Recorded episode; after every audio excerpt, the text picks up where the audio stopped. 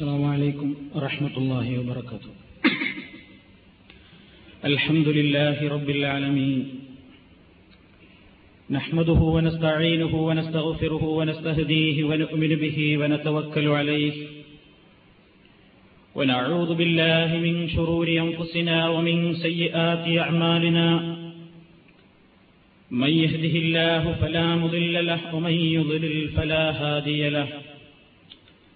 وأشهد أن لا إله إلا الله وحده لا شريك له وأشهد أن محمدا عبده ورسوله. أرسله بالهدى ودين الحق ليظهره على الدين كله ولو كره المشركون. اللهم صل على محمد وعلى آل محمد كما صليت على إبراهيم وعلى آل إبراهيم إنك حميد مجيد. اللهم بارك على محمد وعلى آل محمد كما باركت على إبراهيم وعلى آل إبراهيم إنك حميد مجيد. أما بعد فإن خير الكلام كلام الله وخير السنن سنن محمد صلى الله عليه وسلم وشر الأمور محدثاتها وكل محدثة بدعة وكل بدعة ضلالة يا أيها الناس اتقوا ربكم الذي خلقكم من نفس واحدة وخلق منها زوجها وخلق منها زوجها وبث منهما رجالا كثيرا ونساء. فاتقوا الله الذي تساءلون به والأرحام. إن الله كان عليكم رقيبا. സ്നേഹമുള്ള സഹോദരന്മാരെ സുഹൃത്തുക്കളെ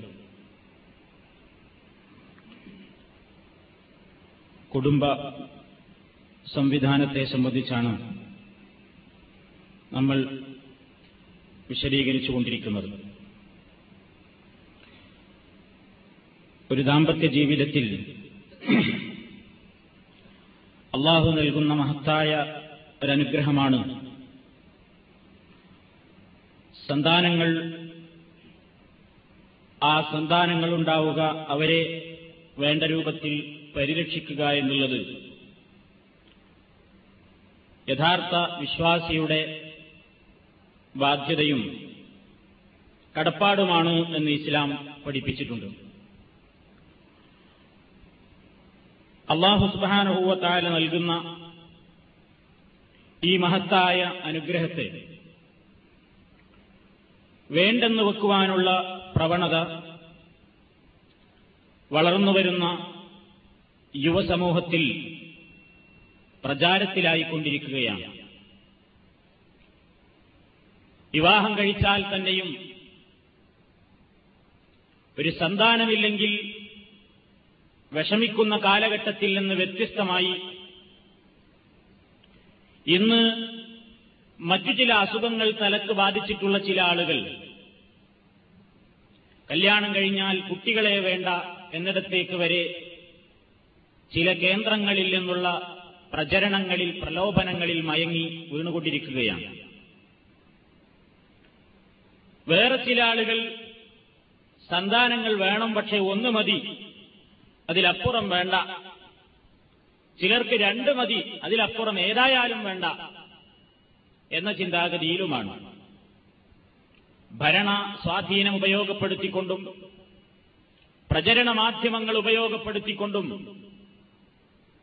ജനസംഖ്യാ നിയന്ത്രണം എന്ന പേരിൽ അള്ളാഹു സുബാനഹൂവത്തായ മനുഷ്യന് നൽകിയിട്ടുള്ള ഈ മഹത്തായ അനുഗ്രഹത്തെ ചോദ്യം ചെയ്യാൻ അതിന് തടയിടാനും ആ മാർഗത്തിൽ നിന്ന് ജനങ്ങളെ പിന്തിരിപ്പിക്കാനും ശ്രമങ്ങൾ നടന്നുകൊണ്ടിരിക്കുകയാണ്. ഇത്തരം ഒരു സാഹചര്യത്തിൽ ഒരു ഇസ്ലാമിക മനസ്സാക്ഷിക്ക് ചില സംശയങ്ങൾ ഉണ്ടാവുക സ്വാഭാവികമാണ്. സന്താന നിയന്ത്രണം അല്ലെങ്കിൽ കുടുംബാസൂത്രണം എന്ന പേരിൽ അറിയപ്പെടുന്ന ഈ പ്രവണത ഇസ്ലാം അതിനെ എങ്ങനെ നോക്കിക്കാണുന്നു? ഇസ്ലാമിൽ അത് അനുവദനീയമാണോ? അതേപോലെ തന്നെ ഇന്ന് അനാശാസ്യ പ്രവണതകൾ പെരുകി വരുന്ന സമൂഹത്തിൽ ഗർഭഛിദ്രം പെരുകി വരികയാണ്. അതിനെ സംബന്ധിച്ചും ഇന്ന് ധാരാളം സംശയങ്ങൾ സമൂഹത്തിൽ നിലവിലുണ്ട്. അതുകൊണ്ട് തന്നെ ഇസ്ലാം ഇസ്ലാമികമായ വീക്ഷണത്തിൽ സന്താനങ്ങൾ ഉണ്ടാവുക എന്നുള്ളത് പ്രോത്സാഹിപ്പിച്ച മതമാണ് ഇസ്ലാം.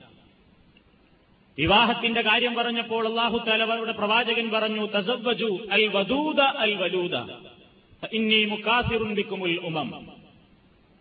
നിങ്ങൾ വിവാഹം കഴിക്കുക അൽ വദൂദ നന്നായി സ്നേഹിക്കുന്ന സ്ത്രീകളെ വിവാഹം കഴിക്കുക. അൽ വലൂത ധാരാളം പ്രസവിക്കുന്ന സ്ത്രീകളെ വിവാഹം കഴിക്കുക. ഇന്നി ഉമം നാളെ പരലോകത്ത് ഇതര സമൂഹങ്ങളെക്കാൾ ആളെ കൂടുതൽ കാണിക്കാൻ അതേപോലെ തന്നെ ആ രൂപത്തിൽ എനിക്ക് പ്രത്യേകമായി പിന്നെ അഭിമാനബോധത്തിന് വേണ്ടി ഞാനത് ആഗ്രഹിക്കുന്നു എന്ന് പ്രവാചകൻ സല്ലാഹു അലഹി വസ്ല്ലം പറയുകയുണ്ടായി. നമുക്കൊരു സംശയമുണ്ടാകും. കൂടുതൽ പ്രസവിക്കുന്ന പെണ്ണിനെ എങ്ങനെ കല്യാണത്തിന് മുമ്പ് മനസ്സിലാവും? പിന്നെ എങ്ങനെ അങ്ങനെ കല്യാണം കഴിക്കൽ? വിശദീകരിച്ചു പണ്ഡിതന്മാർ. ഒരു സ്ത്രീ മൊത്തത്തിൽ പറയുകയാണെങ്കിൽ അവളുടെ ഉമ്മ അല്ലെങ്കിൽ അവളുടെ സഹോദരിമാർ ഇവരുടെയൊക്കെ രൂപത്തിലായിരിക്കും അവളുടെയും ആരോഗ്യനിലയും മറ്റു കാര്യങ്ങളുമൊക്കെ സ്വാഭാവികമായും വരാറുള്ളത്. അത് നോക്കാനാണ് പ്രവാചകൻ സല്ലാഹു അലൈഹി വസ്ലം അവിടെ പറഞ്ഞത് എന്നർത്ഥം. ഏതായാലും സന്താനങ്ങളെ സന്താനങ്ങൾ ഉണ്ടാവുക എന്നുള്ളത് ഇസ്ലാം പ്രോത്സാഹിപ്പിക്കുന്നു. അതിന് ഇസ്ലാം തടയിടാനൊരിക്കലും ഉദ്ദേശിച്ചിട്ടില്ല. വിവാഹ ജീവിതം എന്ന് പറയുന്നത് ലൈംഗികമായി ബന്ധപ്പെടുക എന്ന് പറയുന്നത് വെറും സുഖത്തിന് വേണ്ടി മാത്രമല്ല. സന്താന നിയന്ത്രണം ഉൽപാദനം കൂടി അള്ളാഹു സുഹാനുഭൂവത്താൽ അതുകൊണ്ട് ഉദ്ദേശിക്കുന്നുണ്ട്. എന്നാൽ ഇന്ന് സമൂഹത്തിൽ പല ആളുകളും വളർന്നു വരുന്ന ചെറുപ്പക്കാരിൽ പ്രത്യേകിച്ചും സന്താനങ്ങൾ വേണ്ട എന്ന ചിന്താഗതിയും ഉണ്ടെങ്കിൽ തന്നെ ഒന്നോ രണ്ടോ മതി എന്നിടത്തുമാണ് എത്തി നിൽക്കുന്നത് ഇന്ന് സമൂഹത്തിൽ ആളുകൾ പ്രചരിപ്പിച്ചുകൊണ്ടിരിക്കുന്നത് ഈ സമൂഹത്തിലുള്ള എല്ലാ ദാരിദ്ര്യത്തിന്റെയും പ്രശ്നങ്ങളുടെയും മൂലകാരണം ജനസംഖ്യയുടെ വർധനവാണ് എന്നാണ് നമ്മുടെ സർക്കാർ പ്രചരിപ്പിച്ചുകൊണ്ടിരിക്കുന്നത്. ജനസംഖ്യയുടെ ആധിക്യം എങ്ങനെയും പിടിച്ചു നിർത്തണം. എങ്കിൽ മാത്രമേ ദാരിദ്ര്യത്തിൽ നിന്ന് മോചനം നേടാൻ സാധിക്കുകയുള്ളൂ. ഇവിടെ ആകെ പ്രശ്നം ലോകത്തുനിന്ന് ആകെ തകിടം മറിഞ്ഞു പോകുന്ന പ്രശ്നം എന്താ അവിടെ ആളുകൾ വർദ്ധിക്കുന്നു എന്നാണ്. അതുകൊണ്ട് ജനസംഖ്യ നിയന്ത്രിക്കണം. അതുകൊണ്ട് ആ പ്രചരണത്തിന് വേണ്ടി കോടികൾ ചെലവഴിക്കുകയാണ്. ധാരാളം ആനുകൂല്യങ്ങളാണ് ഓഫർ ചെയ്യുന്നത്. എല്ലാ ഹോസ്പിറ്റലുകളിലും ഹെൽത്ത് സെന്ററുകളിലും എല്ലാ കേന്ദ്രങ്ങളിലൂടെയും ഇതിന്റെ പ്രചരണങ്ങളാണ്. കുട്ടികൾ ഒന്നു മതി. ആദ്യം പറഞ്ഞു നാം രണ്ട് നമുക്ക് രണ്ട്. ഇപ്പോൾ പറയുന്നു നാം ഒന്ന് നമുക്കൊന്ന് നമ്മൾ ആരുമല്ല നമുക്കൊന്നും വേണ്ടെന്നും പറയുന്ന കാലാണ് ഇനി അടുത്ത് വരാൻ പോകുന്നത്. അങ്ങോട്ട് സമൂഹം നീങ്ങിക്കൊണ്ടിരിക്കുകയാണ്. ഇസ്ലാം അത് പ്രോത്സാഹിപ്പിച്ചിട്ടില്ല. സന്താന നിയന്ത്രണത്തെ സംബന്ധിച്ചിടത്തോളം ഇസ്ലാം എന്താണ് പറഞ്ഞത്? പരിശുദ്ധ ഖുർആൻ പരിശോധിച്ചു നോക്കിയാൽ ജാഹിലിയ കാലത്ത് ദാരിദ്ര്യത്തെ ഭയന്നുകൊണ്ട് ജനിച്ച കുഞ്ഞുങ്ങളെ തന്നെ കൊന്നുകൊഴിച്ചു കൂടുന്ന സമ്പ്രദായമുണ്ടായിരുന്നു. അവരെ സംരക്ഷിക്കാനും പോറ്റാനും വകുപ്പില്ലെന്ന് പറഞ്ഞുകൊണ്ട് കുരുതി കൊടുത്തിരുന്നു കുഞ്ഞുങ്ങളെ. പരിശുദ്ധ ഖുർആൻ അത് വിരോധിക്കുകയുണ്ടായി. വലാ തഖുത്തുലു ഔലാദക്കും ഖശിയത്തയില്ല നിങ്ങൾ നിങ്ങളുടെ മക്കളെ ദാരിദ്ര്യത്തെ ഭയന്നുകൊണ്ട് നിങ്ങൾ കൊന്നുകളയരുത്. കുഞ്ഞുങ്ങളെ കൊന്നുകുഴിച്ചു മൂടിയിരുന്നൊരു സമൂഹം. കുഞ്ഞുങ്ങളുണ്ടായിക്കഴിഞ്ഞാൽ ദാരിദ്ര്യമാണ് പ്രശ്നമാണെന്ന് മനസ്സിലാക്കിക്കൊണ്ട് അവരെ ദുന്യാവിൽ ജീവിക്കാൻ അനുവദിക്കാതിരുന്ന ഒരു സമൂഹം. പരിശുദ്ധ ഖുർആൻ അത് വിരോധിക്കുകയാണ് ചെയ്തത് പാടില്ല. നിങ്ങൾക്കും അവർക്കുമെല്ലാം റിസുക്ക് നൽകുന്നത് നമ്മളാണ്. മനുഷ്യന്റെ ഈ വിഡിത്ത ചിന്താഗതിയാണ് ഒരു കാരണമായി വർത്തിച്ചിട്ടുള്ളത്. എന്തിനു വേണ്ടി? താനാണെല്ലാം നിയന്ത്രിക്കുന്നത് എന്ന തോന്നലാണ് മനുഷ്യനുള്ളത്. ഞാനാണ് എല്ലാത്തിന്റെയും ആൾ. എനിക്ക് പറ്റിയിട്ടില്ലെങ്കിൽ കഴിയില്ല എന്ന നിലയ്ക്ക് മനുഷ്യൻ പേടിക്കുകയാണ്. അള്ളാഹുത്തേല സമാധാനിപ്പിക്കുന്നു ഈ പ്രപഞ്ചത്തിലുള്ള എല്ലാ വസ്തുക്കൾക്കും റിസുക്ക് അള്ളാഹുത്തേല കണക്കാക്കിയിട്ടുണ്ട്. നിങ്ങളല്ല അത് കൊടുക്കുന്നത്. ഒരു കുട്ടിയാണെങ്കിലും രണ്ടു കുട്ടിയാണെങ്കിലും നിങ്ങൾക്ക് തീരെ മക്കളില്ലെങ്കിലും നിങ്ങളുടെ കുടുംബത്തിന്റെ സംരക്ഷണവും ഉത്തരവാദിത്വവും നിങ്ങളുടെ കഴിവുകൊണ്ടല്ല. നാമാണ് അത് നൽകിക്കൊണ്ടിരിക്കുന്നത് എന്ന് പരിശുദ്ധ ഖുർആൻ പറഞ്ഞതിലൂടെ അള്ളാഹു ആ തത്വമാണ് ഓർമ്മപ്പെടുത്തുന്നത്. നാമാണ് അത് നൽകിക്കൊണ്ടിരിക്കുന്നത്. നമ്മളാണ് നിങ്ങൾക്കും അവർക്കും ഭക്ഷണം നൽകുന്നത്. ഈ ഒരു താൽപര്യത്തിന്റെ പേരിൽ അന്ന് കുന്നുങ്ങൾ കുഞ്ഞുങ്ങളെ കൊഴിച്ചുമൂടിയിരുന്ന കൊന്ന് കൊഴിച്ചുമൂടിയിരുന്ന ആ സമൂഹത്തിന്റെ ആ പ്രവണതയെ പരിശുദ്ധ ഖുർആൻ വിരോധിക്കുകയാണ് ചെയ്തിട്ടുള്ളത്. ഈ സമൂഹത്തിൽ ഭക്ഷണം അള്ളാഹു സുബാനുഭവത്താൽ ആവശ്യത്തിന് ഇറക്കാത്തത് കൊണ്ടല്ല പട്ടിണിയുള്ളത്. അതിന്ന് ഈശ്വര വിശ്വാസികളും അല്ലാത്ത ആളുകളും ഒരുപോലെ അംഗീകരിക്കുന്ന ഒരു യാഥാർത്ഥ്യമാണ്. പത്രങ്ങളിലൂടെ നമ്മൾ വായിച്ചുകൊണ്ടിരിക്കുന്നു മുസ്ലിമുകളൊന്നും അല്ലാത്ത ആളുകൾ തന്നെ എഴുതിവിടുന്നു. ഈ രാജ്യത്ത് ഈ രാജ്യത്തിലുള്ള ആളുകൾക്ക് വേണ്ട രൂപത്തിലുള്ള ഭക്ഷണ പദാർത്ഥങ്ങൾ ഇല്ലാത്തത് കൊണ്ടല്ല പട്ടിണി ഉണ്ടാകുന്നത്. ഇവിടെ ഭക്ഷണത്തിന്റെ പോരായ്മയില്ല. ഉൽപ്പന്നങ്ങളുടെ കുറവില്ല. ഉൽപാദനം ഉറക്കു നടക്കുന്നുണ്ട്. പക്ഷേ സ്വാർത്ഥതയാണ് ഇവിടെ ദാരിദ്ര്യത്തിന്റെ കാരണമെന്ന് മുസ്ലിമീങ്ങളല്ലാത്ത ചിന്തകന്മാർ വരെ ഇന്ന് കണ്ടെത്തിക്കൊണ്ടിരിക്കുകയാണ്. ഉള്ളവൻ ഇല്ലാത്തവന് സഹായിക്കണം എന്നുള്ള ചിന്താഗതി സമൂഹത്തിൽ വേരച്ചു പോയിരിക്കുന്നു. കിട്ടുന്നത് കിട്ടുന്നവർ ഓരോരുത്തരും അടക്കി വെക്കുകയാണ് പൂഴ്ത്തിവെക്കുകയാണ് കരുണ എന്നുള്ളത് മനുഷ്യ ഹൃദയങ്ങളിൽ തൊട്ടു തീണ്ടാതെ നീങ്ങിപ്പോയിക്കൊണ്ടിരിക്കുന്നു. അതല്ലാതെ ഇവിടെ ആവശ്യത്തിനുള്ള രിസുക്കില്ലാത്തത് കൊണ്ടല്ല അള്ളാഹു സുബാനഹൂവത്താല നിർണയിച്ചിട്ടുള്ള സാമ്പത്തികമായ നിയമങ്ങൾ അനുസരിച്ചുകൊണ്ട് ജീവിക്കുകയാണെങ്കിൽ ഇവിടെ പട്ടിണി കൊണ്ട് ഭരിക്കേണ്ടി വരില്ല. അതുകൊണ്ട് തന്നെ ജനസംഖ്യയുടെ വർധനവല്ല പ്രശ്നം. തന്നെയുമല്ല ജനസംഖ്യയാണ് പ്രശ്നമെന്ന് പറഞ്ഞുകൊണ്ട് മക്കളെ ഇനി വേണ്ട ദമ്പതികളെ ഇനി നിങ്ങൾ പ്രസവിക്കേണ്ടതില്ലെന്ന് പറഞ്ഞ് നിരുത്സാഹപ്പെടുത്തിയ രാഷ്ട്രങ്ങൾ അവരത് വിഡിത്തമാണ് വങ്കത്തമാണ് എന്ന് മനസ്സിലാക്കിക്കൊണ്ട് പ്രസവിക്കണം എന്ന പ്രചരണത്തിന് വേണ്ടി കോടിക്കണക്കിന് ഡോളറുകൾ ചെലവഴിച്ചുകൊണ്ടിരിക്കുകയാണ്. പത്രങ്ങളിലൂടെ നമ്മൾ വായിച്ചുകൊണ്ടിരിക്കുന്നു. ഒരു കാലത്ത് നിങ്ങൾക്ക് മക്കളെ വേണ്ട ഇനി പ്രസവിക്കേണ്ടതില്ല. ജനസംഖ്യയാണ് പ്രശ്നത്തിന്റെ ഏറ്റവും വലിയ കാതലായ വശമെന്ന് പറഞ്ഞ് പ്രചരിപ്പിച്ചിരുന്ന രാഷ്ട്രങ്ങൾ ഇന്ന് നേരെ മറിച്ചാണ് പ്രചരിപ്പിച്ചുകൊണ്ടിരിക്കുന്നത്. പ്രസവിക്കൂലിങ്ങൾ പ്രസവിക്കുന്ന സ്ത്രീകൾക്ക് പ്രത്യേക ആനുകൂല്യങ്ങളാണ് സർക്കാർ തലത്തിൽ ഓഫറുകൾ ചെയ്തുകൊണ്ടിരിക്കുന്നത്. അവർക്ക് തോന്നി ഇത് ശരിയല്ല. ഈ പോക്ക് പോയാൽ അപകടമാണ്. ശിശുക്കളെ കിട്ടാനുണ്ടോ എന്ന് ചോദിച്ചുകൊണ്ട് ഒരു പത്രത്തിൽ ഒരു തലക്കെട്ടിൽ ഒരു വാർത്ത വന്നത് നമ്മൾ വായിക്കുകയുണ്ടായി. ശിശുക്കളെ തരുന്നവർക്ക് സമ്മാനം എന്നാണ് അവരതിൽ ജനങ്ങളെ പ്രത്യേകമായി പ്രലോഭനങ്ങൾ നടത്തിക്കൊണ്ട് പറയുന്നത്. എന്താ? സോവിയറ്റ് യൂണിയന്റെ കാര്യമാണ്.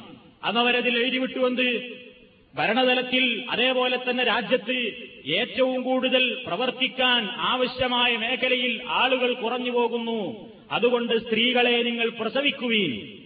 നിങ്ങൾ ധാരാളമായി പ്രസവിക്കുവീൻ രാജ്യത്തെ രക്ഷപ്പെടുത്തുവീൻ എന്ന് നേരെ മറിച്ച് ഇങ്ങോട്ട് ജനങ്ങളോട് ആഹ്വാനം നടത്തേണ്ടുന്ന ഗതികേടവർക്ക് വരികയുണ്ടായി. ഇതാണെന്ന് സമൂഹത്തിൽ കണ്ടുകൊണ്ടിരിക്കുന്നത്. സമൂഹത്തിൽ ഇന്ന് കണ്ടുകൊണ്ടിരിക്കുന്നത് അതാണ്. ഒരു കാലത്ത് ഏതൊന്നിനു വേണ്ടി ആഹ്വാനം നടത്തിയോ അതിന്റെ നേരെ എതിരായ തലത്തിലേക്കാണ് ഇന്ന് സമൂഹത്തെ അവർ നയിച്ചുകൊണ്ടിരിക്കുന്നത്. അപ്പൊ ജനസംഖ്യയുടെ വർധനവല്ല പ്രശ്നം. അതുകൊണ്ട് ഇസ്ലാം പറയുന്നു ആ മാർഗത്തിൽ അതിനുവേണ്ടി നിങ്ങൾ ആരും മക്കളെ നിയന്ത്രിക്കേണ്ടതില്ല. പിന്നെ ഇസ്ലാം എന്ത് പറയുന്നു? സന്താനങ്ങളെ നിയന്ത്രിക്കുവാൻ ഇസ്ലാം അനുവദിക്കുന്ന ചില സന്ദർഭങ്ങൾ ഇസ്ലാമിൽ നമുക്ക് കാണുവാൻ സാധിക്കും. ഒന്നാമതായി ഗർഭം ധരിക്കൽ. ഒരു സ്ത്രീയെ സംബന്ധിച്ചിടത്തോളം അവൾ ഗർഭം ധരിക്കലും പ്രസവിക്കലും അവളുടെ ആരോഗ്യത്തിനും ജീവനും ഭീഷണിയാണെങ്കിൽ അവളുടെ ജീവനെയും ആരോഗ്യത്തെയും നശിപ്പിക്കുമെന്ന ഭയമുണ്ടെങ്കിൽ അവൾക്ക് സന്താന നിയന്ത്രണം അനുവദനീയമാകുന്നു എന്നാണ് പണ്ഡിതന്മാർ അഭിപ്രായപ്പെട്ടിട്ടുള്ളത്. അത് ഓരോരുത്തരും അങ്ങനെ നിയന്ത്രിക്കലല്ല അല്ലെങ്കിൽ ഓരോരുത്തരും അങ്ങ് അഭിപ്രായപ്പെടലില്ല എനിക്ക് മോശമാണ് അല്ലെങ്കിൽ എനിക്കത് പറ്റൂല എന്ന് ഓരോരുത്തരും തീരുമാനിച്ചാൽ പോരാ. വളരെയധികം ആ വിഷയത്തിൽ പ്രാഗൽഭ്യമുള്ള സമർത്ഥനായ ഒരു ഡോക്ടർ പറയണം. എന്ത്? ഇവൾ ഇനി പ്രസവിച്ചാൽ ഇവളിനി പ്രസവിച്ചാൽ ശാരീരികമായി അവൾക്ക് പ്രശ്നമാണ്. അല്ലെങ്കിൽ അവളുടെ ആരോഗ്യത്തിന് അത് പ്രശ്നമാണ് എന്ന് പറയുകയാണെങ്കിൽ അത്തരം സന്ദർഭത്തിൽ ഒരു സ്ത്രീയെ സംബന്ധിച്ചിടത്തോളം സന്താന നിയന്ത്രണം ഇസ്ലാം അനുവദിച്ചു കൊടുക്കുന്നു. കാരണം വലാത്തുൽ കൂബി ഐദീക്കും വിലത്തഹുലുക്ക എന്ന ഇസ്ലാമിന്റെ പൊതുതത്വം. നിങ്ങൾ നിങ്ങളുടെ കൈകളെ നിങ്ങൾ നാശത്തിലേക്കിടരുത്. അതേപോലെ തന്നെ വലാത്ത കുത്തുലു അംഫുസക്കും. നിങ്ങൾ നിങ്ങളെ തന്നെ കൊന്നുകളയരുത് എന്നൊക്കെയുള്ള ഇസ്ലാമിന്റെ പരിശുദ്ധ കുറുകാനുണ്ട് ആ തത്വപ്രകാരം ആരോഗ്യത്തിന് ഹാനികരമാണ്. അതേപോലെ തന്നെ ജീവൻ അപകടത്തിലാകും എന്ന് സമർത്ഥനായ ഡോക്ടർ മറ്റുള്ള താൽപര്യങ്ങളുടെ ഒന്നും പേരിലല്ലാതെ പറഞ്ഞാൽ ആ സ്ത്രീയെ സംബന്ധിച്ചിടത്തോളം പ്രസവം നിർത്താവുന്നതാണ്. നിയന്ത്രിക്കാവുന്നതാണ്. രണ്ടാമത്തെ വർഗം ഗർഭധാരണം. മുല കുടിക്കുന്ന കുട്ടിയെ സംബന്ധിച്ചിടത്തോളം പ്രയാസങ്ങൾക്കിടവരുത്തുന്നു എന്നുള്ളത് തർക്കമില്ലാത്ത സംഗതിയാണ്. പരിശുദ്ധ ഖുർആൻ പറയുന്നു കാമിലൈനി. രണ്ട് കൊല്ലം പരിപൂർണമായി നവജാത ശിശുവിന് മുലയൂട്ടണം എന്ന്. ഗർഭം ധരിച്ചാൽ മുലപ്പാൽ കേടുവരുന്നു. കുട്ടിക്ക് കുടിക്കാൻ പറ്റാത്ത രൂപത്തിലുള്ള പ്രശ്നങ്ങൾ മുലപ്പാലിൽ ഉണ്ടാകാൻ സാധ്യതയുണ്ട്. സാധ്യതയുണ്ടെന്നല്ല ഉണ്ട് എന്നാണ് പറയപ്പെടുന്നത്. അതുകൊണ്ട് തന്നെ കുട്ടിയുടെ മുലയൂട്ടുന്ന പ്രായം കഴിയുന്നതുവരെ നിയന്ത്രിച്ചു നിർത്താവുന്നതാണ്. അതാണ് ആ വിഷയത്തിൽ പണ്ഡിതന്മാർ നൽകിയിട്ടുള്ള വീക്ഷണത്തിന്റെ രണ്ട് വശങ്ങൾ. ഒന്ന് മാതാവിന്റെ ആരോഗ്യത്തിന് പ്രശ്നം വരും. അവളുടെ ജീവനെ തന്നെ അത് ഹനിക്കാൻ കാരണമാകുമെന്ന് വന്നാൽ അനുവദിക്കപ്പെടാം. രണ്ടാമത്തത് മുലയൂട്ടപ്പെടുന്ന കുഞ്ഞിന്റെ ആരോഗ്യത്തെ വെച്ചുകൊണ്ട് ഗർഭം ധരിച്ചാൽ ഈ കുട്ടിക്ക് മുലപ്പാൽ കിട്ടുകയില്ല. അവന്റെ ആരോഗ്യത്തെ അത് ബാധിക്കും. എന്ന് വരുമ്പോൾ അവന് മുലയൂട്ടാൻ പറഞ്ഞ രണ്ട് വർഷം കഴിഞ്ഞിട്ട് അതുവരെയുള്ള നിയന്ത്രണ മാർഗങ്ങൾ സ്വീകരിക്കാവുന്നതാണ് ഈ രണ്ട് വശങ്ങളാണ്. പിന്നെ ഗർഭചിത്രത്തെ സംബന്ധിച്ചാണ്. ഇന്ന് സമൂഹത്തിൽ അതിനുവേണ്ടി പ്രത്യേകം ക്ലിനിക്കുകൾ തന്നെ രൂപപ്പെട്ടു കഴിഞ്ഞു. രാജ്യത്തിന് പ്രചാരം വർദ്ധിച്ചുകൊണ്ടിരിക്കുകയാണ്. രണ്ട് കാര്യങ്ങൾക്ക് വേണ്ടി. ഒന്ന് അനാശാസ്യ പ്രവണതകളിലൂടെ ഗർഭം ധരിച്ച ആളുകളെ അത് നശിപ്പിക്കാൻ വേണ്ടി പണക്കൊതിയന്മാരായ ഡോക്ടർമാർ കാത്തിരിക്കുകയാണ്. നമ്മുടെ നാട്ടിൽ അതിന് ഏറ്റവും വലിയ പ്രചാരം കിട്ടിയ വൻകിട നഗരങ്ങളുണ്ട്. വലിയ വലിയ വ്യവസായമായി അത് വർദ്ധിച്ചുകൊണ്ടിരിക്കുകയാണ്. വ്യഭിചാരം വർദ്ധിച്ചുകൊണ്ടിരിക്കുമ്പോൾ വളരെ നിസ്സാരമായ മാർഗങ്ങളിലൂടെ അത് കലക്കി കളഞ്ഞു കൊടുക്കാൻ വേണ്ടി കണ്ണും നട്ടിരിക്കുന്ന പണക്കൊതിയന്മാരായ ഡോക്ടർമാർ. വേറൊരു വിഭാഗം ആളുകൾ കുട്ടിയാണോ പെണ്ണോ എന്ന പരിശോധനയ്ക്ക് വേണ്ടി ചുടുക്കം കൂട്ടുന്നു. എന്തിന്? എനിക്ക് ജനിക്കാനിരിക്കുന്ന കുട്ടിയാണോ പെണ്ണോ എന്ന് അറിയാൻ വേണ്ടി മാത്രമല്ല പെണ്ണാണെങ്കിൽ കലക്കി കളയാൻ വേണ്ടി തന്നെ. അതാണ് നമ്മുടെ രാജ്യത്തിന്റെ വൻ നഗരങ്ങളിലൊക്കെ ചില ബോർഡുകൾ തൂങ്ങിക്കാണുന്നു. ചില ക്ലിനിക്കുകളുടെ മുമ്പിൽ അഞ്ഞൂറ് രൂപ കൊടുത്ത് അഞ്ഞൂറ് രൂപ മുടക്കി അഞ്ചു ലക്ഷം ലാഭിക്കുക. ചില ക്ലിനിക്കുകളുടെ മുമ്പിൽ തൂങ്ങിയ ബോർഡുകളാണ്. അഞ്ഞൂറ് അഞ്ഞൂറ് രൂപ നൽകി അഞ്ചു ലക്ഷം രൂപ ലാഭിക്കാൻ പറയുന്നു. എങ്ങനെയാണത്? ഇവിടെ വന്ന അഞ്ഞൂറ് രൂപ കൊടുത്ത് നിങ്ങൾ പരിശോധിപ്പിച്ച് പെൺകുട്ടിയാണെന്ന് മനസ്സിലായി കഴിഞ്ഞാൽ ഒഴിവാക്കി കഴിയും അഞ്ചു ലക്ഷം സ്ത്രീധനം കൊടുക്കേണ്ട അവസ്ഥ വരില്ല. പെണ്ണാണെങ്കിൽ നശിപ്പിച്ചു കളയാൻ. ജാഹിലീയത്ത് വേറൊരു രൂപത്തിൽ അതിന്റെ ആധുനിക രൂപം പൂണ്ടുകൊണ്ട് നമ്മുടെ മുമ്പിൽ എഴുന്നേറ്റ് നിൽക്കുകയാണ്. ഈ രൂപത്തിലൊക്കെ യാതൊരു രൂപത്തിലുള്ള മനസ്സാക്ഷി കുത്തുമില്ലാതെ ഈ പ്രവർത്തനം നടന്നുകൊണ്ടിരിക്കുകയാണ്. ഇത് നിയമം മൂലം നിരോധിക്കണമോ വേണ്ടയോ എന്നൊക്കെ ഇന്ന് വൻകിട രാഷ്ട്രങ്ങളിലെ ഭരണകൂടം ചർച്ച ചെയ്തുകൊണ്ടിരിക്കുകയാണ്. ഈ ഭാഗം അത് മഹാപാതകമാണെന്ന് പറയുമ്പോൾ വേറെ ചിലർ അത് നിയമം മൂലം അനുവദിക്കണമെന്നാവശ്യപ്പെട്ടുകൊണ്ട് ടിക്കറ്റിങ്ങുകളും കൂട്ടധർണകളും ജാഥകളും റാലികളുമൊക്കെയായി നടക്കുകയാണ് ഈ ആധുനിക കാലഘട്ടത്തിൽ. ഇസ്ലാം എന്ന് പറയുന്നു. ഇസ്ലാം അത് മഹാപാതകമായി കാണുന്നു. ജീവൻ രൂപപ്പെട്ടതിന് ശേഷം ഗർഭാശയത്തിൽ പുരുഷന്റെ ബീജവും സ്ത്രീയുടെ അണ്ടവും ചേർന്നത് മുതൽ അതൊരു ജീവൻ വരുന്ന സന്ദർഭത്തിൽ അതിനെ നശിപ്പിക്കുക എന്നുള്ളത് മഹാപാതകമായി ഇസ്ലാം കാണുന്നു കൊലപാതകമാണത്. ചെയ്യാൻ പാടില്ല. എന്നാൽ പ്രത്യേക ചില സാഹചര്യങ്ങളിൽ അതിനും ഇസ്ലാം അനുവദിക്കുന്നു എപ്പോൾ? ഇസ്ലാമിനെ സംബന്ധിച്ചിടത്തോളം ഒരു പ്രത്യേകമായ നിയമമുണ്ട്. രണ്ട് ബുദ്ധിമുട്ടുകൾ ഒരുമിച്ച് വന്നാൽ താരതമ്യേന കുറവുള്ള ബുദ്ധിമുട്ട് നീക്കുക മറ്റേതെടുക്കുക എന്നുള്ളൊരു പൊതുവായ തത്വമുണ്ട്. ഒരു സ്ത്രീയെ സംബന്ധിച്ചിടത്തോളം അവൾ ഗർഭിണിയായി. ഗർഭിണിയായി ഡോക്ടർ പരിശോധിച്ചുകൊണ്ട് ഉറപ്പുവരുത്തിക്കൊണ്ട് പറയുന്നത് ഈ കുട്ടി നിങ്ങളുടെ ഗർഭാശയത്തിൽ വളർന്നു വന്ന് പ്രസവിക്കാൻ കാരണമായാൽ തീർച്ചയായും നിങ്ങളുടെ ജീവൻ അപകടത്തിലാണ്. മാതാവിന്റെ ജീവന് ഭീഷണിയാണ്. മാതാവിന്റെ ആരോഗ്യത്തിന് അത് തികച്ചും നശിപ്പിക്കുന്നു. മാതാവിന്റെ ജീവന് തന്നെ ഭീഷണിയാണെങ്കിൽ അപ്പോൾ പിന്നെ മാതാവിനെ നിലനിർത്തണോ കുട്ടിയെ നിലനിർത്തണോ? അവിടെ ഫുഖഹാക്കൾ പറയുന്നത് ജീവൻ നിലനിന്ന് ഒരു മനുഷ്യയായി എല്ലാ അവകാശങ്ങളും രൂപപ്പെട്ടു നിൽക്കുന്ന സ്ത്രീക്കാണ് സ്ഥാനമുള്ളത്. ആ കുട്ടിയേക്കാൾ പ്രാധാന്യം കൊടുക്കേണ്ടത് ഉമ്മയ്ക്കാണ്. ഉമ്മയുടെയും കുട്ടിയുടെയും ജീവൻ പ്രശ്നമായി വരുമ്പോൾ ഉമ്മയുടെ ജീവനാണ് പ്രാമുഖ്യം നൽകേണ്ടത്. ആ അവസരത്തിൽ ഭ്രൂണത്തെ നശിപ്പിക്കാവുന്നതാണ് ഈ ഒരു പ്രത്യേക സാഹചര്യത്തിൽ എന്ന് പണ്ഡിതന്മാർ പറയുന്നു. ഇന്നത്തെ അവസ്ഥ അതല്ല. ഇന്ന് അതിനുവേണ്ടി ഒന്നുമല്ല അങ്ങനെ ചെയ്യുന്നത്. ഞാൻ നേരത്തെ പറഞ്ഞ ലക്ഷ്യങ്ങൾക്ക് വേണ്ടിയാണ്. പ്രസവിക്കാൻ ആരും തയ്യാറില്ല. പ്രസവം എന്ന് പറയുന്നത് ഇന്നത്തെ ആധുനിക യുഗത്തിന് ചിന്തിക്കാൻ പോലും കഴിയാത്തൊരവസ്ഥയിലേക്കാണ് സ്ത്രീകൾ എത്തി നിൽക്കുന്നത്. ആരോഗ്യത്തിന് ഹാനികരമാണെന്ന് സ്വയം തീരുമാനിക്കുന്നു. സൗന്ദര്യം നശിച്ചു പോകുമെന്ന് സ്വയം തീരുമാനമെടുക്കുന്നു. എന്നിട്ട് രണ്ട് പ്രസവം കഴിഞ്ഞാൽ പിന്നെ ആസ്പത്രിയിൽ നിന്ന് മുറിച്ചു മാറ്റുകയാണ്. അതേപോലെ തന്നെ പുരുഷന്മാരും അന്ത്യംകരണ ശസ്ത്രക്രിയക്ക് വിധേയരാകുന്നു. അവർ മനസ്സിലാക്കുന്നുണ്ടോ? അകാരണമായി ഇസ്ലാമി പറഞ്ഞ ഇളവുകൾക്ക് വേണ്ടിയല്ലാതെ പടച്ചതമ്പുരാൻ നൽകിയിട്ടുള്ള ഈ ഞാമത്തിനെ മുറിച്ചു കളയുന്നവൻ ഈ ഞാമത്തുകളെ വേണ്ടെന്ന് വെക്കുന്ന പുരുഷന്മാരും സ്ത്രീകളും ഒരു കാലത്തൊരു പക്ഷേ അവർ ഖേദിക്കേണ്ടി വരും. എത്രയോ സംഭവങ്ങൾ നമ്മുടെ കൺമുന്നിൽ നടന്നിട്ടില്ലേ? വാർത്താ മാധ്യമങ്ങളിലൂടെ നമ്മൾ എത്രയോ വായിച്ചു തള്ളിയില്ലേ? ഒന്നും രണ്ടും കുട്ടികളായപ്പോ ഉള്ള കഴിവ് എന്നേക്കുമായിട്ടാണ് നിർത്തിവെച്ചു. പുരുഷൻ അവന്റേത് അവസാനിപ്പിച്ചു സ്ത്രീ അവളുടേതും അവസാനിപ്പിച്ചു. പിന്നെ ഏതാ നമ്മൾ ചില വാർത്തകളിലും പല നടന്ന സംഭവങ്ങളും കഥനകഥകൾ വായിക്കുമ്പോ നമുക്ക് പോലും വേദന തോന്നിയില്ലേ? എന്താ? ആകെയുണ്ടായത് രണ്ടു കുട്ടികളും കാർ അപകടത്തിലിട്ട് ചതഞ്ഞരഞ്ഞ് മരിച്ചുപോയി. ഇനി മൂന്നാമതൊരു കുട്ടിയെ കിട്ടാൻ ദത്തെടുക്കാൻ വേണ്ടി നടക്കുകയാണ് അത്രേ ദമ്പതികൾ. ഒരു പത്രത്തിൽ ഒരു സ്മാരികയിൽ നമ്മൾ വായിച്ചില്ലേ? ഇത് റിപ്പോർട്ട് വന്നിട്ടുള്ളൊരു സംഭവം മാത്രമാണ്. വരാത്ത സംഭവങ്ങൾ എത്രയുണ്ട് ഈ കഴിവിനെ മുറിച്ചു കളഞ്ഞ ആളുകൾ ഈ കഴിവിനെ നശിപ്പിക്കുന്ന ആളുകൾ അവർക്ക് അള്ളാഹു കൊടുത്ത ആ കുട്ടികളുടെ ആരോഗ്യത്തിന്റെ എന്തുറപ്പ് ആരാണ് നൽകിയിട്ടുള്ളത്? ആ കുട്ടികളുടെ ജീവന് നിങ്ങൾ ജീവിക്കുവോളം ഈ രണ്ട് കൺ മക്കളെയും എന്റെ മുമ്പിൽ ഞാൻ ജീവിപ്പിച്ചു തരാമെന്ന് ഗ്യാരണ്ടി ആരാണ് അവർക്ക് കൊടുത്തത്? അതുകൊണ്ട് തന്നെ അത് ചെയ്യുന്നത് അള്ളാഹു ചെയ്തു തന്നിട്ടുള്ള ഞാമത്തിനോടുള്ള ഏറ്റവും കടുത്ത ക്രൂരതയാണ്. ചെയ്യാൻ പാടില്ല. അള്ള തന്ന ഞാമത്താണത്. സന്താനങ്ങൾ ഉണ്ടാവുക എന്നുള്ളത് ഞാമത്താണോ അല്ലേ എന്ന് അതില്ലാത്തവർക്കറിയാം. അതുകൊണ്ട് തന്നെയും അള്ളാഹു നൽകിയിട്ടുള്ള ഞാമത്തിന് വേണ്ടെന്ന് വെക്കുന്ന പ്രവണത. പടച്ചതമ്പുരാൻ നൽകിയിട്ടുള്ള ഞാമത്തിന് അവന്റെ മുഖത്തേക്ക് എറിഞ്ഞുകൊടുക്കുന്ന ആ പ്രവണത. ഇസ്ലാമിക മനസ്സാക്ഷിക്ക് പാടില്ല എന്തിന്റെ പേരിലായതാലും ശരി. സമൂഹത്തിൽ അതിന്റെ പ്രചാരമുണ്ട്. മുസ്ലിമീങ്ങൾ എന്ന് പറയുന്ന ആളുകൾ ഇസ്ലാമിന്റെ വക്താക്കൾ എന്ന് പറയുന്ന ആളുകൾ തൗഹീദിന്റെ ആളുകൾ എന്ന് പറയുന്ന ആളുകളിലൊക്കെ ഈ പ്രവണത വളരുന്നുണ്ട്. കുട്ടികൾ രണ്ടായാൽ മതി പിന്നെ വേണ്ട. ഓരോരുത്തരും പേടിക്കുകയാണ്. എങ്ങനെ അവരുടെ വിദ്യാഭ്യാസം? അവരുടെ വിദ്യാഭ്യാസം നടത്തൽ എങ്ങനെ അവരുടെ ചെലവ്? എല്ലാ കാര്യങ്ങളും പേടിച്ച് ബേജാറായിക്കൊണ്ട് മറ്റ് ചില താൽപര്യങ്ങൾക്ക് വേണ്ടി ഇവയെല്ലാം നശിപ്പിച്ചുകൊണ്ട് സമൂഹത്തിലെ ഒഴുക്കിനനുസരിച്ചുകൊണ്ട് നീന്തുന്നൊരേർപ്പാടാണ് അത് വേണ്ട. അള്ളാഹു സുബാനഹൂവത്തേല നൽകിയിട്ടുള്ള ഞാമത്ത് അത് അള്ളാഹു സുബാനഹൂവത്തേലയിൽ തവക്കുലാക്കിക്കൊണ്ട് ഇവന്റെ കഴിവിന്റെ പരമാവധി അധ്വാനിച്ചുകൊണ്ട് നല്ല രൂപത്തിൽ വളർത്തിയെടുക്കാൻ അവന്റെ മക്കളെ അവൻ പരിശ്രമിക്കേണ്ടതാണ്. മറ്റുള്ള ന്യായങ്ങൾക്ക് വേണ്ടി സൗന്ദര്യം പോകുമെന്ന പേരിൽ അല്ലെങ്കിൽ സമൂഹത്തിൽ എത്ര മക്കളുണ്ട് നാല് മക്കളുണ്ട് അഞ്ച് മക്കളുണ്ട് എന്ന ഒരു പോരായ്മയല്ലേ? എന്ന നിലക്കൊക്കെ ഒഴിവാക്കുന്ന ആളുകൾ അള്ളാഹു ഒരു പക്ഷേ അവൻ നീ മുറിച്ചു കളഞ്ഞതിന്റെ പേരിൽ ഇത് നിർത്തിയതിന്റെ പേരിൽ അവന്റെ മരണം വരെ കണ്ണുനീര് കുടിക്കേണ്ടുന്ന ഒരവസ്ഥ വരും വന്നിട്ടുണ്ട്. അതുകൊണ്ട് ഈ ഞാമത്തിനെ നന്നേക്കുമായി വിച്ഛേദിക്കുന്ന സമ്പ്രദായം ഇസ്ലാം അനുവദിക്കുന്നില്ല.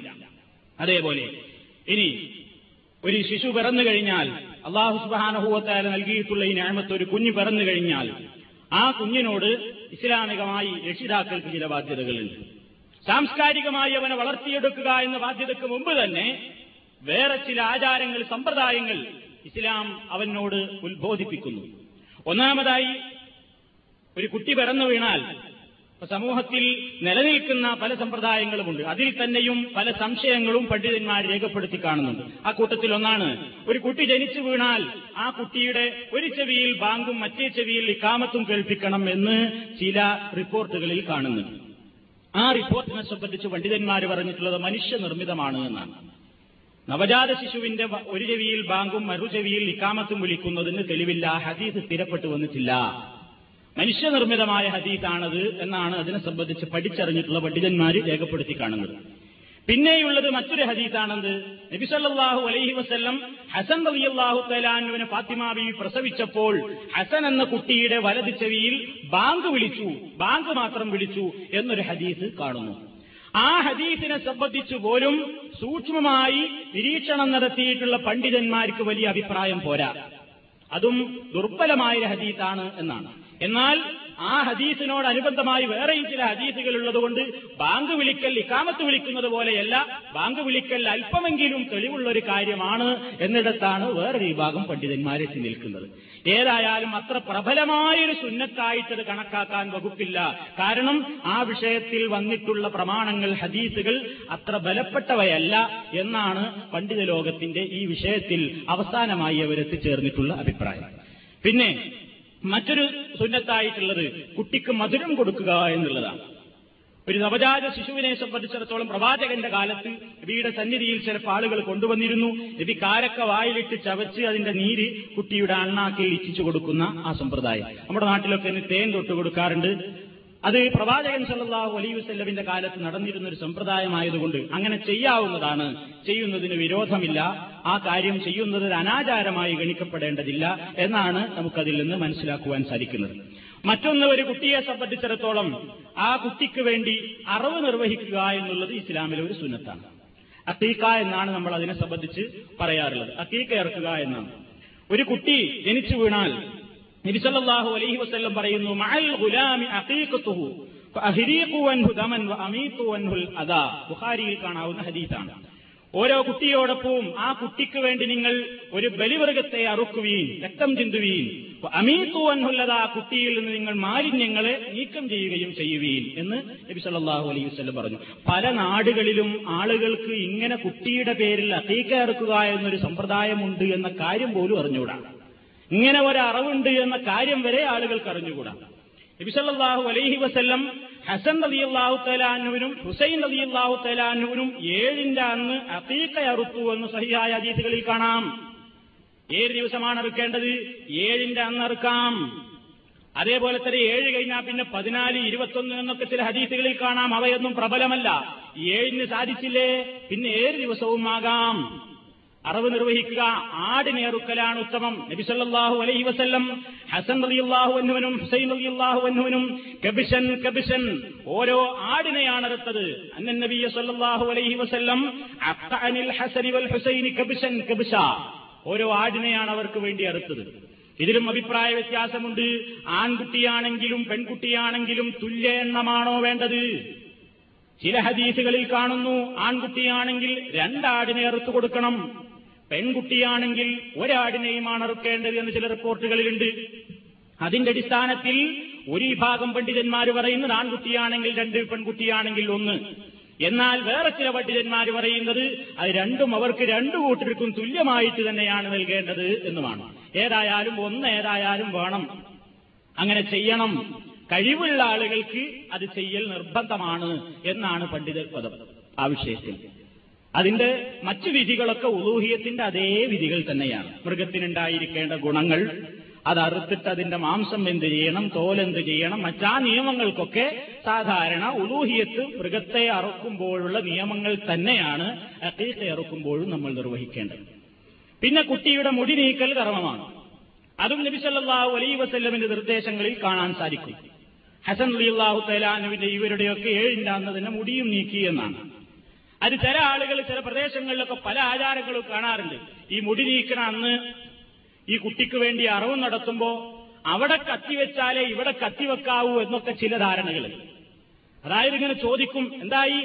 തലി കത്തിവെച്ചോ ആ എന്നാ അവിടെ പിന്നെ മൂരിക്കുട്ടന്റെ കഴുത്തിൽ കത്തിവെക്കണം അല്ലെങ്കിൽ ആടിന്റെ കഴുത്തിൽ കത്തിവെക്കണം അല്ല ആടിന്റെ കഴുത്തിൽ കത്തിവെച്ചോ എന്നാ അവിടെ കുട്ടിന്റെ തലയിൽ കത്തിവെക്കണം ഇത് രണ്ടും ഒപ്പം നടക്കണം എന്നുള്ള നിലയ്ക്ക് ഇങ്ങനെ വിളിച്ചു ചോദിക്കും അങ്ങോട്ടും ഇങ്ങോട്ടും.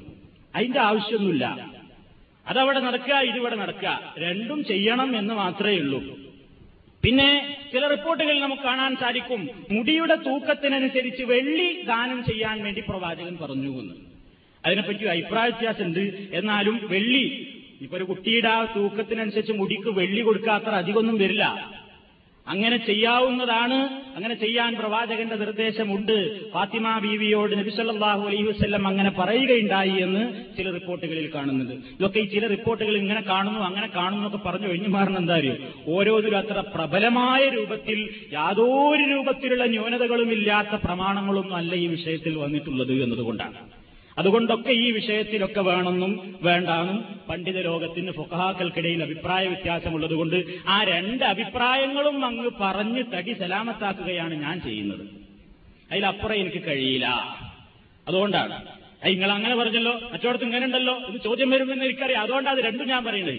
അങ്ങനെയുണ്ട് ഇങ്ങനെയുണ്ട്. അതിലപ്പുറം പറയാൻ എനിക്കതിന് കഴിവില്ല. അതുകൊണ്ട് രണ്ട് അഭിപ്രായങ്ങളും ഇങ്ങനെയുള്ള വിഷയങ്ങളിൽ രണ്ട് അഭിപ്രായങ്ങളും പറഞ്ഞ് തടി ഊരിയാണ് ഞാൻ ചെയ്യുന്നത്. പിന്നെ അതേപോലെ നബിസല്ലാഹു അലൈഹി വസ്ല്ലം അത് സാധാരണയായിട്ടോ നിന്റെ ഭാര്യ പ്രസവിച്ചു. എന്താ കുട്ടി? ആൺകുട്ടി. അലഹമുല്ലാഹി റബ്ബിൽ ആലമീ മറുപടി. പിന്നെ എന്റെ ഭാര്യ പ്രസവിച്ചു. പെണ്ണ? പെണ്ണ? അലഹമില്ല ഈ വ്യത്യാസം എപ്പോഴും കണ്ടുവരുന്നുണ്ട്. അലഹമില്ലൊക്കെ രണ്ടിനും പറയുന്നുണ്ട്. പക്ഷെ ആദ്യത്തിന് ഇത്തിരി ആവേശം കൂടും. രണ്ടാമത്തിന് ഇത്തിരി ആവേശം കുറവാണ്. അതിന് പല കാരണങ്ങളും ഉണ്ടാവാം. ഏതായാലും അങ്ങനെ പാടില്ല. ആൺകുട്ടിക്കും പെൺകുട്ടിക്കും ഒക്കെ അറുത്തു കൊടുക്കണം. പിന്നെ ചില നാടുകളിൽ കാണുന്നത് ആദ്യം കിട്ടിയ കുട്ടിക്ക് വേണ്ടി മാത്രം ഈ കർമ്മം നിർവഹിക്കുക ബാക്കിയുള്ള കുട്ടികളൊക്കെ അവഗണിക്കുക. അതും ശരിയല്ല. എല്ലാ കുട്ടികൾക്കും വേണ്ടി ഇത് ചെയ്യണം. കഴിവുണ്ടെങ്കിൽ. അങ്ങനെയാണ് ഇസ്ലാമിന്റെ നിയമം. പിന്നെ പിന്നെ കാര്യമായിട്ട് ഇസ്ലാം പറഞ്ഞത് പേര് നൽകണം എന്നാണ്. കുട്ടിക്ക് നല്ല പേര് വിളിക്കുക. സമൂഹത്തിലൊരു കുട്ടി ഉണ്ടായിക്കഴിഞ്ഞാൽ അതിന് തുടക്കം കുറിച്ചാൽ തന്നെ ആൾക്കാർ ഇങ്ങനെ വിളിയോട് വിളിയാണ് സെന്ററിലേക്ക് കുട്ടിയൊന്നും ഉണ്ടായിട്ടില്ല. അവിടെ ഗർഭായിട്ടേ ഉള്ളൂ. എന്താ? ഒരു പേര് വേണമല്ലോ എന്നാണ് ഇവിടുത്തെ അസലൈമാർ ഇവർക്ക് വിളിച്ചു കേൾക്കുമ്പോൾ ഹലോ എന്ന് പറഞ്ഞാൽ അടുത്ത് കേൾക്കുന്നത് ഒരു പേര് വേണമല്ലോ അതാ കേൾക്കണം. മറ്റേ ഒരു പാട്ട് കേൾക്കണല്ലോ എന്നുള്ള വ്യത്യാസം. ഏറ്റവും കൂടുതൽ ഫോൺ വരുന്നത് ഈ വിഷയത്തിൽ. ഞാനത് നിങ്ങളുടെ മുമ്പിൽ പറയാൻ ആഗ്രഹിക്കുന്നു. ഏറ്റവും കൂടുതൽ ഫോൺ വരുന്നത് ഒരു പേര് വേണമല്ലോ ഇതാ കാര്യമായിട്ട് പ്രശ്നം. പിന്നെ വേറെ ചില ആളുകൾ എന്താ പറയുന്നത്? അവർ എ മുതൽ സെഡ് വരെയുള്ള അക്ഷരങ്ങളൊക്കെ പാടെ കൂട്ടിയിട്ടൊരു ഒച്ചൻ ഉണ്ടാക്കും എന്നിട്ട് അതിന് നമ്മൾ അർത്ഥം പറഞ്ഞു കൊടുക്കണം. അതാ അടുത്ത സംശയം. എന്ത് പേരാനൊന്നുമില്ല ഏ മുതൽ തെറ്റ് വരെയുള്ള ഇംഗ്ലീഷ് അക്ഷരങ്ങളൊക്കെ കൂടി കൂട്ടിയിട്ട് ഞാൻ പറയരുത്. ഒരൊച്ചാണ് ഒരൊച്ചയാണ് ഉണ്ടാക്കും ആ ഒച്ചക്ക് നമ്മൾ പേര് കണ്ടു നമ്മളിത് ഇങ്ങനെ തെരഞ്ഞെടുക്കുക. എന്താ അർത്ഥം? ഞാൻ അവസാനം പറയും കൂട്ടരെ അയ്യായിരത്തൊന്ന് മുസ്ലിം പേരുകളുള്ള ബുക്ക് ഉണ്ട് ഇവിടെ. ലൈബ്രറിയിൽ വന്നാണ് പരിശോധിച്ച് നോക്കി. ഒന്ന് സമയം കളിയുങ്ങൾക്ക് ഏതായാലും ഒരു കുട്ടി ഉണ്ടാവില്ലേ? കുട്ടി ഉണ്ടാകുമ്പോഴേക്ക് നല്ലോണം ഇവിടെ വന്ന് അസ്ഥലായിട്ട് സമാധാനത്തോടെ പരിശോധിച്ച് കണ്ടെത്തിക്കൊള്ളുന്ന അതിന്റെ പേരും അർത്ഥമൊക്കെ അതിലുണ്ട്. കാരണം ഓരോ പേര് ഇത് എന്ത് ഭാഷയെന്ന് പോലും നമുക്കറിയില്ല. ആളുകൾ പാപ്പന്റെ പേരിന്റെ ആദ്യത്തെ അക്ഷരവും ഉമ്മന്റെ പേരിന്റെ ആദ്യത്തെ അക്ഷരോടും കൂട്ടിയിട്ടാണ് ഇടുക. അതിന് അർത്ഥമുണ്ടോ? അല്ലേ? പിന്നെ കേൾക്കാൻ നല്ല ചന്തം. ഡാനിയേൽ അല്ലെങ്കിൽ ദാനിയ അല്ലെങ്കിൽ ഫാജിറ ഇതൊക്കെ എന്താ അർത്ഥം? ദാനിയ ഫാജിറ എന്നൊക്കെ പറഞ്ഞാൽ എന്താ അർത്ഥം? വേശ്യാന്നാണ് അത് അതൊക്കെ ഇടും. നല്ല പേരാണെന്നും പറഞ്ഞിട്ട്. അപ്പൊ ഈ നബി സല്ലല്ലാഹു അലൈഹി വസല്ലം ഇസ്ലാമിൽ എന്താണ്? നിങ്ങൾ നിങ്ങളുടെ മക്കൾക്ക് നല്ല പേര് വിളിക്കുക. നല്ല പേര് വിളിക്കുക. ആ പേര് കൊണ്ടാണ് നാളെ പരലോകത്ത് നിങ്ങൾ വിളിക്കപ്പെടുന്നത്. അഹബുൽ ഇലല്ലാ അബ്ദുള്ള അബ്ദുറഹ്മാൻ. അള്ളാഹ്ക്ക് ഏറ്റവും ഇഷ്ടമുള്ള പേര് അള്ളാഹുവിന്റെ അബുദ് എന്ന അർത്ഥത്തിൽ വരുന്ന പേരാണ്. അബ്ദുല്ല അല്ലെങ്കിൽ അബ്ദുറഹ്മാൻ. എന്നാ അത് രണ്ടു പേരും മാത്രം ഇട്ടാ പിന്നെ ആൾക്കാരെ തിരിച്ചറിയോ? ഇല്ല. അങ്ങോട്ട് വേറെ വേറെ ഇട്ടൂടെ? ഇടാം. ഏറ്റവും നല്ലത് അതെന്ന് മാത്രം. നബി വസല്ലം തന്നെ മകനുണ്ടായപ്പോ പേരിട്ടത് എന്താണ്? അബ്ദുള്ള എന്നല്ല ഇബ്രാഹിം എന്നാണ്. ഏത് പേരും സ്വീകരിക്കാം. പക്ഷേ പ്രവാചകന്മാരുടെ പേരുകളാവാം അർത്ഥമുള്ള പേരുകളാവാം വികലമായ അർത്ഥങ്ങളുള്ള പേരുകൾ ഒഴിവാക്കുക. ഇത് ഫാഷന്റെ പേരിൽ ആൾക്കാർ ആരാന്ന് പോലും തിരിച്ചറിയില്ല. ഇയാൾ ഏത് മതക്കാരനാണ് എന്ന് വരെ തിരിച്ചറിയാത്ത അവസ്ഥ. എന്നിട്ട് പിന്നെ പിൽക്കാലത്ത് ഈ ആളുകൾക്ക് തന്നെ അതുകൊണ്ട് വിഷമമുണ്ടാകാറുണ്ട്. സമൂഹത്തിലൊക്കെ ചെല്ലുമ്പോൾ അയാളെ പേര് വെക്കുമ്പോൾ നിങ്ങൾ മുസ്ലിമാ? ചിലപ്പോൾ അങ്ങോട്ട് ചോദിക്കേണ്ട അവസ്ഥ വരാറുണ്ട്. അതുകൊണ്ട് മക്കൾക്ക് പേരിടുമ്പോൾ നല്ല അർത്ഥമുള്ള വിളിക്കാൻ എളുപ്പമുള്ള വിരുദ്ധാർത്ഥങ്ങൾ വരാത്ത കുട്ടിക്ക് വിഷമമുള്ള പിൽക്കാലത്തവന് പ്രശ്നങ്ങൾ ഉണ്ടാകാൻ സാധ്യതയില്ലാത്ത പേരുകൾ നോക്കി വിളിക്കുക. അത് രക്ഷിതാക്കൾ തെരഞ്ഞെടുത്ത് തീരുമാനിക്കുക. എന്നാൽ ഇസ്ലാം പറയുന്നു അള്ളാഹു അല്ലാത്തവരുടെ അബുദ് എന്ന അർത്ഥം വരുന്ന ഒരൊറ്റ പേരുകളും ഇടാൻ പാടില്ല. അബ്ദുൽ എന്നോ അല്ലെങ്കിൽ വേറെ അബ്ദു മനാഫ് എന്നോ അങ്ങനെയൊക്കെ ചില പേരുകൾ ഇടാറുണ്ട്. അബ്ദുൽ മുത്തലിബ് അബ്ദു മനാഫ് അതേപോലെ തന്നെ അബ്ദുൽ ഉസ അബ്ദു ഷംസ് ചില ഷിയാക്കളിലൊക്കെ കാണാറുണ്ട് അബ്ദു അലി അതേപോലെ തന്നെ അബ്ദുൽ ഹുസൈൻ അല്ലെങ്കിൽ അബ്ദുൽ ഹസൻ അല്ലെങ്കിൽ അബ്ദു കൂട്ടിയിട്ട് വേറെയും ചില പേരുകൾ അബ്ദുൽ നബി അബ്ദുൽ റസൂൽ എന്നൊക്കെ കാണാറുണ്ട്. അതൊന്നും പാടില്ലാത്തതാണ്. ഇസ്ലാം അത് അനുവദിക്കുന്നില്ല. പടച്ചവന്റെ പേരിനോട് ചേർത്ത് അബുദ് എന്ന് ചേർക്കുന്ന ആ പേര് രൂപത്തിൽ ഇടാം. അല്ലെങ്കിൽ അമ്പിയാക്കളുടെ പേരുകൾ ഇടാം. അല്ലെങ്കിൽ സഹാബാക്കളിൽ പ്രവാചകൻ അംഗീകരിച്ച പ്രവാചകന്റെ കാലത്തുണ്ടായിരുന്ന നബിയുടെ അംഗീകാരം കിട്ടിയിട്ടുള്ള നബി എതിർത്തിട്ടില്ലാത്ത പേരുകളാണല്ലോ സഹാബത്തിനുള്ളത് അവരുടെ പേരുകൾ ഇടാം. അർത്ഥമുള്ള ഏത് പേരുകളും ഇടാം. വികലങ്ങളായ പേരുകൾ ദയവായി ഒഴിവാക്കുക. ഫാഷന്റെ പേരിൽ വെറും ഒരു ഇംഗ്ലീഷിലുള്ള ഒറ്റയായി മാത്രമുള്ള പേരുകൾ ആവാതിരിക്കാൻ ശ്രദ്ധിക്കുക. അതാണ് പേരിനെ സംബന്ധിച്ച് പറയാനുള്ളത്. പേരിൽ എന്തിരിക്കുന്നു എന്ന് ചോദിക്കുന്നവരും പേരിൽ ഒന്നുമില്ല എന്ന് പറയുന്നവരും രണ്ടും ശരിയല്ല. പേരിലുമുണ്ട് ചിലതൊക്കെ. പേരിലാണ് എല്ലാം എന്നുമില്ല. എന്നാ പേരിലൊന്നുമില്ല എന്നും നമ്മൾ മനസ്സിലാക്കുന്നില്ല. പേരിലുമുണ്ട് ചിലതെല്ലാം. മനസ്സിലാക്കേണ്ട കാര്യങ്ങളൊക്കെ അതിൽ നമ്മൾ മനസ്സിലാക്കുക എന്നത് മാത്രമാണ്. പിന്നെ വേറെ ചില ആളുകൾ എന്റെ മകൻ മുസ്ലിമാണോ അല്ലെങ്കിൽ ഹിന്ദു ആണോ എന്നും തിരിച്ചറിയരുത് എന്നുള്ള നിലയ്ക്ക് തന്നെ ഇന്ന് അങ്ങനെ പേരിടുന്നുണ്ട്. എന്താ? എന്റെ മകനെ ആരുടെങ്കിലും സദസ്സിൽ ചെന്നാൽ തിരിയരുത്. അവൻ ആരാ? മുസ്ലിമാണോ? അല്ലെങ്കിൽ വേറെ ആരെങ്കിലും ആണോ? തിരിച്ചറിയരുത് എന്ന നിലയ്ക്ക് തന്നെ മനഃപൂർവം മറ്റുള്ളവരുടെ ആ ഒഴുക്കിനനുസരിച്ച് നീന്തിയിട്ട് അങ്ങനെയൊക്കെ പേരിടുന്ന ആളുകളുണ്ട്. ഒക്കെ ഇസ്ലാമികമായി ചിന്തിക്കുമ്പോൾ അവൻ ആ ഇസ്ലാമികമായ ആചാരങ്ങളെയും ആ ചിട്ടകളെയും ഒക്കെ തന്റെ മകന് അല്ലെങ്കിൽ തന്റെ മകൾക്ക് പേര് നൽകുമ്പോഴും ശ്രദ്ധിക്കണം എന്നതാണ് ഇസ്ലാമികമായിട്ടുള്ള കാഴ്ചപ്പാടുകളിൽ നിന്ന് പരിശോധിച്ചാൽ നമുക്ക് മനസ്സിലാക്കുവാൻ സാധിക്കുന്നത്. പിന്നെ മറ്റൊരു കാര്യം ചെയ്യാനുള്ളത് ചേലാകർമ്മം എന്ന സുന്നത്താണ്. ഈ കുട്ടിക്ക് ചേലാകർമ്മം നടത്തുക എന്നുള്ള ലിംഗാഗ്ര ചർമ്മം ഛേദിക്കുക ഇതാണല്ലോ നമ്മൾ സുന്നത്തല്യാണം എന്ന് പറയപ്പെടുന്നത്. ഇതിന്റെ വിധിയെ സംബന്ധിച്ചിടത്തോളം അതും പണ്ഡിത ലോകത്ത് അഭിപ്രായ വ്യത്യാസമുണ്ട്. ഒരു കൂട്ടർ ബഹുഭൂരിപക്ഷം പറയുന്നത് നിർബന്ധമാണ് എന്നാണ്. വേറൊരു കൂട്ടർ പറയുന്നത് നിർബന്ധമല്ല ഒരു മുഅക്കദായ സുന്നത്താണ് എന്ന അഭിപ്രായം രണ്ടു കൂട്ടർക്കുണ്ട് ഏതായാലും ഇതും നേരത്തെ തന്നെ ചെയ്യുന്നതാണ് നല്ലത്. ചേലാകർമ്മം ചെയ്യുക എന്നുള്ളത് നീട്ടിവെക്കുന്നതിനേക്കാൾ നല്ലത് നേരത്തെ തന്നെ അത് നിർവഹിക്കലാണ്. കാരണം കുട്ടികളെ സംബന്ധിച്ചിടത്തോളം വളരെ നേരത്തെ കഴിഞ്ഞാൽ വേദനയും അതേപോലെ തന്നെയുള്ള മറ്റു കാര്യങ്ങളും കുട്ടിയുടെ കൈ അങ്ങോട്ട് പോകാനൊക്കെയുള്ള പ്രായം എത്തുന്നതിന് മുമ്പ് ആ മലർന്നു കിടക്കുമ്പോൾ ഒരാൾ നോക്കാനും കൂടി ആവശ്യമില്ല. കാൽ കൂട്ടിയാൽ കൂടില്ല കൈ അങ്ങോട്ട് എത്തില്ല. ആ രൂപത്തിൽ ഇങ്ങനെ മലർന്നു കിടക്കുന്ന ആ പ്രായത്തിൽ നേരത്തെ തന്നെ ചെയ്യുന്നതായിരിക്കും കുട്ടികൾക്കും രക്ഷിതാക്കൾക്കും സൗകര്യം. ഇസ്ലാമിന്റെ നിയമമൊന്നുമല്ല ഞാൻ പറയുന്നത്. അങ്ങനെ ചെയ്യുന്നതായിരിക്കും സൗകര്യം. ഇസ്ലാമിനെ സംബന്ധിച്ചിടത്തോളം നേരത്തെ ചെയ്യുന്നത് സുന്നത്ത് പ്രായപൂർത്തിയായി കഴിഞ്ഞാൽ നിർബന്ധം എന്നാണ് ബഹുഭൂരിപക്ഷം പണ്ഡിതന്മാരുടെയും അഭിപ്രായം. അതിലും അഭിപ്രായ വ്യത്യാസമുണ്ട്. അതുകൊണ്ടാണ് ഞാൻ അങ്ങനെ പറയാൻ കാരണം. പിന്നെ മുലയൂട്ടുക എന്ന് പറയുന്ന ഒരു ബാധ്യതയാണ് കുട്ടിയോട് നിർവഹിക്കാനുള്ളത്. ഒരു മാതാവിനെ സംബന്ധിച്ചിടത്തോളം ഖുർആൻ അതൊരു വലിയ ബാധ്യതയായി തന്നെ അവളോട് പറയുന്നു. ആ കുട്ടിയുടെ പിതാവിനോട് അതിന്റെ മുഴുവൻ ചെലവും നീ വഹിക്കണം എന്നും പറയുന്നു. ഒരു വാലിദാത്തു യൂർലിയന ഹൗലൈനി കാമിലൈനി. മാതാപിതാക്കൾ മാതാക്കൾ യുർലിനാവർ മുലയൂട്ടട്ടെ. ഔലാദഹുന്ന അവരുടെ സന്താനങ്ങൾക്ക് ഹൗലൈനി കാമിലൈനി പരിപൂർണമായ രണ്ട് കൊല്ലം. ലിമൻ അറാദ മുലയൂട്ടൽ പരിപൂർണമായി നൽകാൻ ഉദ്ദേശിക്കുന്ന ആളുകൾ രണ്ടു കൊല്ലം പരിപൂർണമായി മുലയൂട്ടട്ടെ. മുലപ്പാലിന്റെ മഹത്വം ഇന്ന് വൈദ്യശാസ്ത്രവും അംഗീകരിച്ചു കഴിഞ്ഞിരുന്ന ലോകമാണെന്ന്. ഈ പല ആളുകളും ഇന്ന് അവിടേക്ക് ഇപ്പോഴും എത്തിയിട്ടില്ല. കുട്ടികളെ മുലയൂട്ടുക എന്ന് പറയുന്നതിന് എല്ലാ പെണ്ണുങ്ങൾക്കും മടിയാണ്. കുറച്ചു കാലം പേരിന് കൊടുത്തെങ്കിയായി. രണ്ട് മൂന്ന് മാസം ആകുമ്പോഴൊക്കെ തന്നെ നമ്മൾ പിന്നെ എന്തായി ബോട്ടിൽ മിൽക്ക് തുടങ്ങി. കുപ്പിപ്പാലാണ് പിന്നെ കൊടുക്കുന്നത്. എന്താ തന്റെ സൗന്ദര്യം മുടഞ്ഞു പോകും എന്ന ധാരണയാണ് സ്ത്രീകൾക്കുള്ളത്. തന്റെ മകനോട് അല്ലെങ്കിൽ മകളോട് ചെയ്യുന്ന കടുത്ത ക്രൂരതയാണ്. ചെയ്യാൻ പാടില്ല. എത്രത്തോളം കുട്ടികൾക്ക് മുലയൂട്ടുന്ന പ്രായത്തിൽ ലൈംഗികമായി ബന്ധപ്പെടുന്നത് വരെ നിരോധിക്കാൻ ഒരു വേള ഞാൻ ചിന്തിച്ചുപോയി എന്ന് പ്രവാചകൻ പറയാൻ കാരണം എന്താണ്? ആ കുട്ടിക്ക് മുലപ്പാൽ തികച്ച് രണ്ടു കൊല്ലം കിട്ടാതെ പോകുമോ എന്ന് ഭയന്നതുകൊണ്ടാണ് ഹദീസിൽ നമുക്ക് കാണാൻ സാധിക്കും.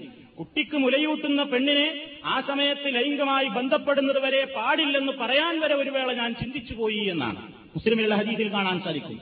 എന്തുകൊണ്ടാണത്? ആ കിട്ടേണ്ട പ്രായത്തിൽ മുഴുവൻ ആ കുട്ടിയുടെ അവകാശത്തെ ഹനിക്കലായി പോകുമോ എന്നുള്ള ഭയം കൊണ്ടാണ് ഇന്ന് എല്ലാ കാര്യങ്ങളിലും ഫാഷന്റെയും മറ്റുള്ളതിന്റെയും പിന്നാലെ പോകുന്ന സ്ത്രീകൾ കുട്ടികളെ മുലയൂട്ടാൻ തയ്യാറല്ല. രണ്ടു കൊല്ലം മുലയൂട്ടുന്നവർ വളരെ വിരളമാണ്. വളരെ കുറവാണ്. ചിലരൊക്കെ ആറുമാസം കൊണ്ട് നിർത്തും. ചിലർ ഏറി വന്ന ഒരു കൊല്ലം കൊടുക്കും. രണ്ടു കൊല്ലമൊക്കെ എത്തുക എന്നുള്ളത് വളരെ അപൂർവമായിരിക്കുന്നു. എന്നാൽ ഇന്നത്തെ വൈദ്യശാസ്ത്രവും എന്താ പറയുന്നത്? ആരോഗ്യകാര്യത്തെ സംബന്ധിച്ച് കുപ്പിപ്പാൽ ഒഴിവാക്കുക കുട്ടികൾക്ക് മുലപ്പാൽ കൊടുക്കുക എന്നാ പറയുന്നത്. നമ്മളെ കച്ചവടക്കാരിങ്ങനെ നല്ല രൂപത്തിൽ പ്രലോഭിപ്പിക്കുകയാണ്. എന്താ? ഒരു ടിന്നിന്റെ പുറത്ത് നല്ല തടിച്ച് കൊഴുത്തൂരിന്റെ ഒരു കുട്ടിനെ ഇങ്ങനെ ഷെഡിയൊക്കെ ഇട്ടിട്ട് ഇങ്ങനെ ഇട്ടിരിക്കുകയാണ് അപ്പൊ നമ്മൾ വിചാരിക്കും ആ നമ്മളെ മോനും മോളും ഇതാണ്ട് കുച്ച ഇതാണ്ട് തിന്നാ പിന്നെ അങ്ങനെ തന്നെ ആവും. നല്ല കഴിവ് വരും എന്നുള്ള നിലയ്ക്ക് എല്ലാവരും അതിന്റെ പിന്നാലെ. ബേബി ഫുഡ് എന്നുള്ള ഓമന പേരിട്ടിട്ട് അതിന്റെ പിന്നാലെയാണ് ആളുകൾ പോകുന്നത്. ഡോക്ടർമാരെന്നെ പറയുന്നു അത് വിഷാണ്. അത് കുട്ടിക്ക് കൊടുക്കണ്ട. നിങ്ങൾ കൊടുക്കേണ്ടത് ഏറ്റവും കൂടുതൽ ആ കുട്ടിയുടെ പ്രായത്തിന് യോജ്യമായ ആ മാതാവിന്റെ മുലപ്പാൽ പ്രസവിച്ച ഒന്നാമത്തെ ദിവസം മുതൽ ഓരോ ദിവസവും കുട്ടിയുടെ ദഹനക്രിയക്ക് യോജിക്കുന്ന രൂപത്തിലുള്ള പ്രത്യേകമായ പാലായിട്ടാണ് ഓരോ ദിവസവും ചേഞ്ച് ചെയ്ത് വരുന്നു എന്നാണ് ഡോക്ടർമാർ പറയുന്നത്. ഇന്ന് വന്ന പാലല്ല നാളെ വരുന്നത്. ആ കുട്ടിയുടെ ദഹനക്രിയയുമായി പരിപൂർണമായി യോജിക്കുന്നത് എന്താണെന്ന് പഠിച്ചവനറിയാം. അതിന് യോജിച്ച രൂപത്തിലാണ് അവിടെ മുലപ്പാൽ അള്ളാഹു സുബാനുഭൂവത്താല നിർമ്മിച്ചുകൊണ്ടിരിക്കുന്നത്. അതുകൊണ്ട് ആ കുട്ടിക്കത് നിഷേധിക്കരുത് എന്നുള്ളതാണ് ഇസ്ലാമിന്റെ തത്വം. മുലയൂട്ടുന്നതിലൂടെ കുട്ടിക്ക് മാതാവിനോട് സ്നേഹം കൂടുന്നു. അതേപോലെ തന്നെയുള്ള വേറെ ഒരുപാട് കാര്യങ്ങൾ മനഃശാസ്ത്രജ്ഞന്മാരും ശരീരശാസ്ത്രജ്ഞന്മാരും ഒക്കെ പറഞ്ഞു കാണുന്നുണ്ട്.